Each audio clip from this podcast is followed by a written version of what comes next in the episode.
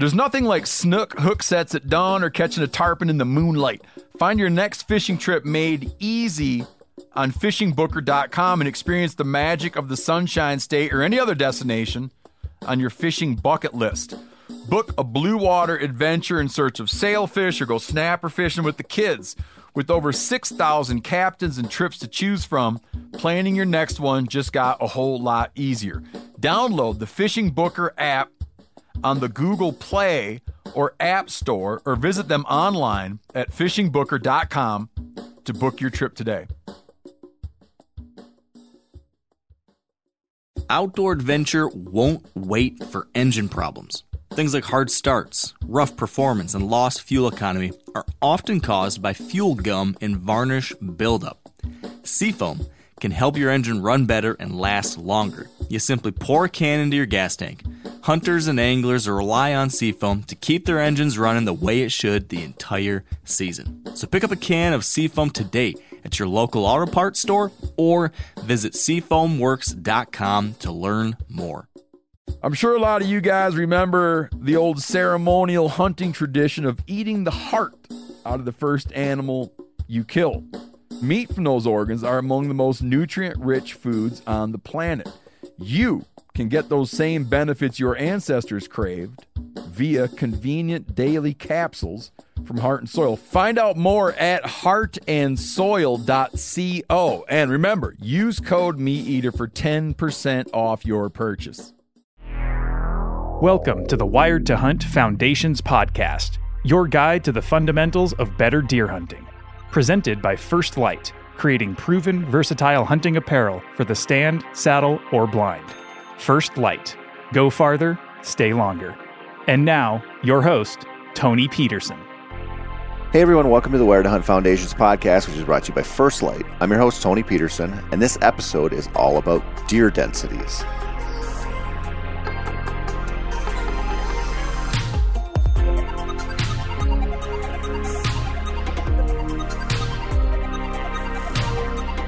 Something occurred to me recently while recording an episode of Wired to Hunt with the trout bum himself. As Mark told the story of hitting his target buck this year, I realized that he sees more deer on one Michigan sit than I see in an entire season in northern Wisconsin. His stories go something like At first, I saw a buck, and then four does, and then a buck and another buck, and then six more bucks, plus some does. While my stories go, Well, I saw one squirrel, and then probably the same squirrel, and then two sits later, the loneliest doe in all the land briefly emerged from the swamp, Shrek style, to take a look around. Mark's very easy privileged hunting, when contrasted with my extremely difficult working man's hunting, made me realize we don't talk about deer densities enough. But they are so important to strategy. And this is what I'm going to talk about right now and next week, so buckle up.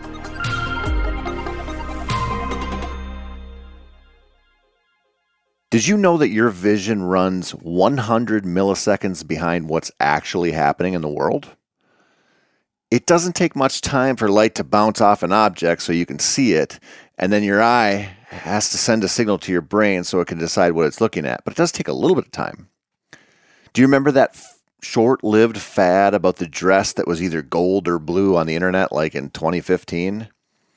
Randomly something like that pops up and it divides people because some see one color, some see a different color. But how can that be? How can a dress that is blue appear gold to us or vice versa? Or let's take it a step further. Neuroscientists have studied how much our brains fill in the blanks with what we perceive to be reality. And they've studied how we as individuals have unconscious bias, which means we are totally unaware of it. They've done studies with people who were tasked with watching videos of civilians interacting with law enforcement, where they were instructed to either focus on the civilian or the police officer. Depending on their backgrounds and interactions with law enforcement, the perceptions of the interactions on video varied wildly. Yet they all watched the same video. Our brains work hard to mold and shape reality to fit our prior experiences we make up our minds to fit the reality that we are most comfortable with. Take chronic wasting disease, CWD, for example. If you want something that hits close to home with a lot of us anyway, this is a good topic. There are a lot of people who have their minds made up with CWD. But most of the staunch opinions aren't really rooted in reality because there's a lot we don't know, a lot that just isn't backed up by data on both sides. So we draw our own lines in the sand and fill in the blanks. I'd bet you'd be more willing to take the threat of CWD more seriously if you had had positive interactions with, you know, game and fish employees or had a generally positive view of the agency. Now, if you have a negative view for whatever reason, I'll bet there's generally more of a chance that you think that it's just bullshit built in around CWD. There are two different perceptions of reality around this issue, and we really don't know yet which one is right. What is far more likely is that the truth is going to be some type of hybrid reality between the two. Or take another hot topic wolves. I had a conversation with a fellow at the gym earlier this year who couldn't blame our Minnesota DNR enough for the prevalence of wolves and how disastrous they have been to the northern Minnesota deer herd. He also didn't understand anything about the Endangered Species Act or federal activist judges working out of Washington, D.C., or the sheer complexity of the legal system as it transcends federal and state levels and involves a species like wolves. His thought was that the DNR wanted wolves to replace hunters, and that was that. Now, I don't know if the agency that relies heavily on the license sales from deer hunters would cut its own throat by conspiring to proliferate an apex predator across the land. A predator, I'm pretty confident, has never bought a hunting license ever. Now, part of the reason these issues suck to think about and deal with is because even though our tendency is to see them in black and white, because that's easy, they are far from simple issues. Society is plagued by complex issues. If you talk to young folks these days, wealth inequality is a big one. Their take on it is quite a bit different from how many in my parents' boomer generation feel about it. Things get even weirder when we see a couple of the biggest, most outspoken billionaires working on my favorite subject, which is going into space. Or they see Bill Gates on TV trying to guess the price of some simple grocery and home goods item. Did you know that Bill Gates did this one time on, I think it was the Ellen DeGeneres show? And he thought a bag of Totino's pizza rolls cost $22. Let that sink in and tell me if he isn't experiencing a different reality from you. Here's where the perception of reality gets real weird we let what others believe about life bleed into our world and sometimes shape how we proceed with our actions. This happens in hunting all the time. Trust me. If you think there isn't a difference in the opportunities presented to you versus, I don't know, some of the hunting industry people, you're off your rocker there, Betty Crocker. From media hunts and outfitters trading hunts for exposure to people who just have badass places to hunt that want to associate with big names, the world is kind of like Candyland for a lot of hunting industry folks. Now, naturally, some of them do things the hard way. Some of them also built their own empires and they hunt their own ground, which is pretty cool. But the reality there is still not something you're going to experience. Let me try to explain this in a way that's something like we should all be able to relate to we are all aware of the concept of deer density. In some places, the general deer density might be 40 or 60 or more deer per square mile. In other places, that might be closer to 10 or fewer deer. You might hunt the UP of Michigan and see a handful of deer all season. In southern Michigan, you might average a dozen or more sightings per sit you might watch the big names on the outdoor channel passing up 140s left and right to wait for a giant. They can do this because not only do they have an extremely high deer density to work with, that deer density is flush with prime age bucks. There are properties in Iowa that might have more mature bucks on them than some counties have in other parts of the country. Okay, that might be a slight exaggeration, but I bet it's somewhat true. Pretty close. Now imagine if every TV host had to tell you how many deer they saw on every sit they showed. Or, you know, every Instagram post about a dead buck. Would you still believe some of those folks were the best hunters alive if you heard them say, once again, that they saw 76 deer in their food plot on some random night in October? How hard would you think it would be to hold out for a 180 inch deer if you knew that you could, at any given point in the season, kill a 150 or 160 incher in a few days' time? Their reality is different from yours, which I know is obvious, but I don't think some people understand the gap. Part of this is because we are hardwired to make things sound more difficult. And I do this too. Take the buck I shot a couple weeks ago in Wisconsin. The hunting there is tougher for me than anywhere else I hunt. That's just due to the deer density being really low. Now, you know, the predator and hunter density is high too, which doesn't help, but that just contributes to the deer density. It's just a different beast than a lot of places. But it's also very similar to a lot of places. Such is the nature of the big woods. Now, on that hunt, I hunted all day for three days, and I saw a doe. Then a buck that looked like someone took the body of a horse and married it to the rack of a Coues deer came running in and sniffed my decoy. I killed him, and it was wonderful. I also want you and everyone else who listens to know how hard it is to hunt over there because that makes me look better. The truth is, it's it is a difficult place to hunt, but I also love it. I don't not enjoy hunting over there, even if I know I'm only going to see very few deer and am very unlikely to see a big one. It just is what it is. There really isn't a reason to try to make it sound worse than it is besides ego. Now, we have our biases and that and that colors our perception of reality. But reality isn't really up for negotiation. It just is what it is. This is the case with deer densities, and I don't think we fully understand how much this affects our season. Just think about the confidence you'd have if you knew when you went hunting that you'd always see deer and a lot of them. And when you see a lot of deer, there are almost always a few good bucks mixed in at some point. Would that change your view on getting up at oh dark 30 again? I know it does for me. It's a hell of a lot easier to go hunting and stay in the game when you know it's going to be a freaking blast. Or look at it this way over in Wisconsin, my daughters and I hunted parts of 20 days before we saw a single doe, literally. We saw a few bucks, but we averaged one deer sighting per weekend. The last time I drew an Iowa tag, I hunted public land and saw 26 deer on my first full day of hunting in the beginning of October. I saw 14 deer on my first morning hunt there, including six bucks ranging from 100 to 170 inches. In which situation would you be able to rally and keep getting up and ready to go. When we believe we are going to have fun, it's so much easier to go than when we believe you're not going to see anything. This is reflected in the harvest data that is coming out from some of the general firearm seasons that just wrapped up. In Minnesota and Wisconsin, the numbers are low compared to last season. The obvious culprit is the warmer than average weather we had. But the less obvious culprit is that the perception of hunting in warm weather does bad things to hunters. It convinces them to put in less effort, which is the exact opposite way to approach a difficult hunt. Hunters believe the reality of their hunt will be low deer movement because of the weather. They then hunt with less enthusiasm, and suddenly we're in like a manifest destiny situation. All right, so where am I going with this?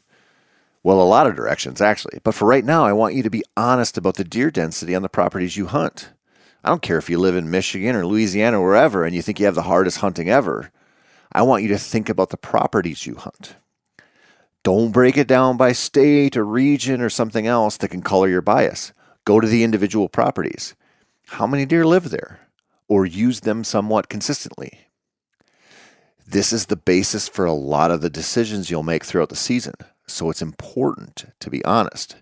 Trail cameras and in person observations are huge for this because they show us two things the deer we can confidently say live on or around our properties, and the deer that might use them somewhat but aren't regulars. Of course, this doesn't take into account shifting home ranges or what factors can change deer densities, but I'm not going to get into that this week. That's topic for a podcast that's coming up. For now, just try to be honest about how many deer you really have access to. If you're in a low deer density world, then you have to be very careful with all of the deer you might encounter. If you hunt where the deer are thick as thieves, your concerns are different. Both circumstances come with unique challenges, but you can't get into those until you think about what you have to work with overall. And you have to be willing to be wrong. This past winter looked like it was a really rough one on the deer in my world, at least some of the places I hunt. We had wet, heavy snow at some really inopportune times, and I thought going into spring that the northern deer herds were going to be decimated. A random conversation with a forester convinced me that I was probably wrong. He said that the amount of treetops that suddenly became accessible to the deer helped the herd out a lot, which makes sense. And my springtime observation seems to show that I had overestimated the severity of the winter kill. But by August, I was less sure. On one property I own, I had a handful of little bucks, two does, and one decent deer on camera. I saw several of those deer in person as well when I was scouting. I never got a picture of a doe with a fawn all summer or fall, nor did I see one.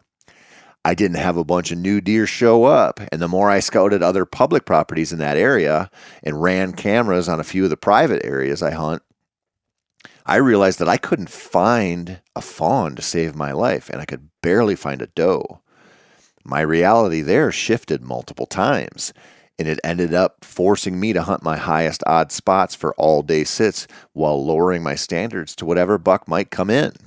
I also left my doe tags at home because there was no reason for me to kill a few baby makers when there just weren't that many around. So I started out in the preseason with a plan based around a certain deer density that I expected to have to work with.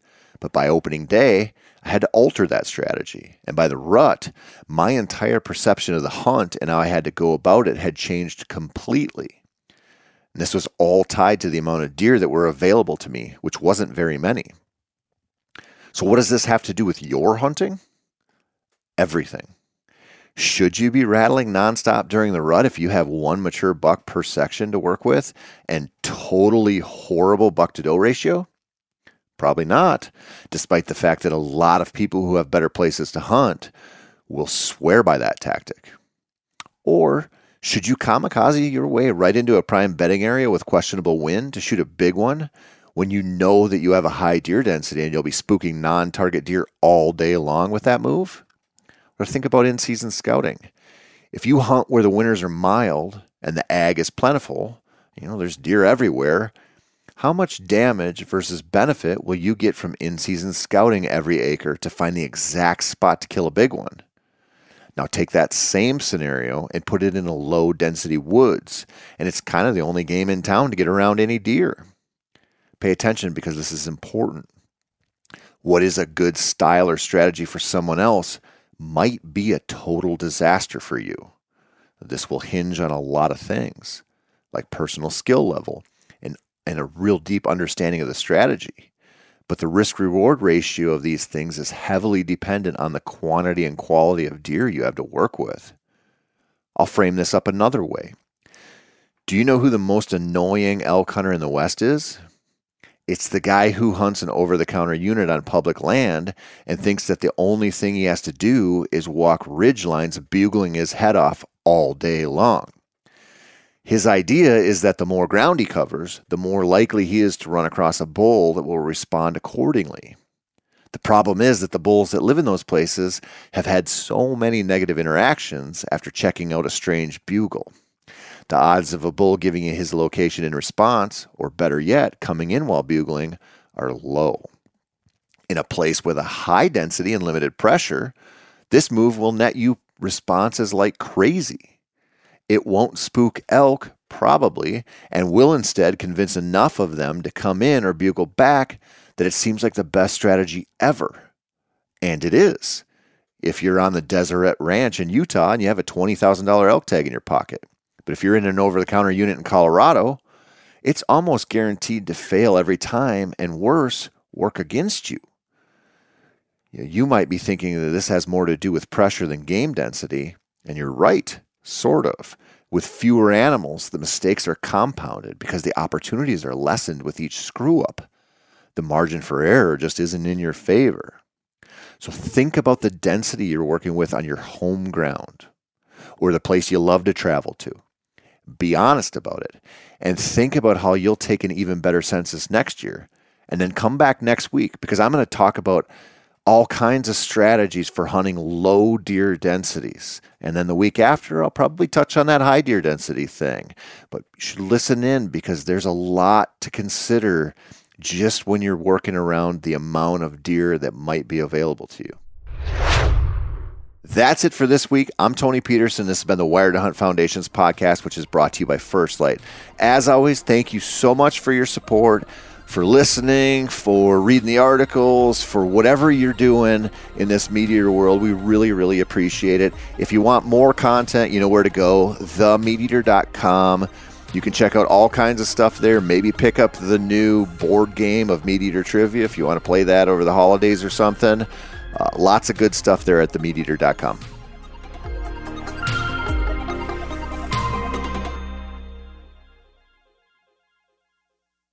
Outdoor adventure won't wait for engine problems. Things like hard starts, rough performance, and lost fuel economy are often caused by fuel gum and varnish buildup.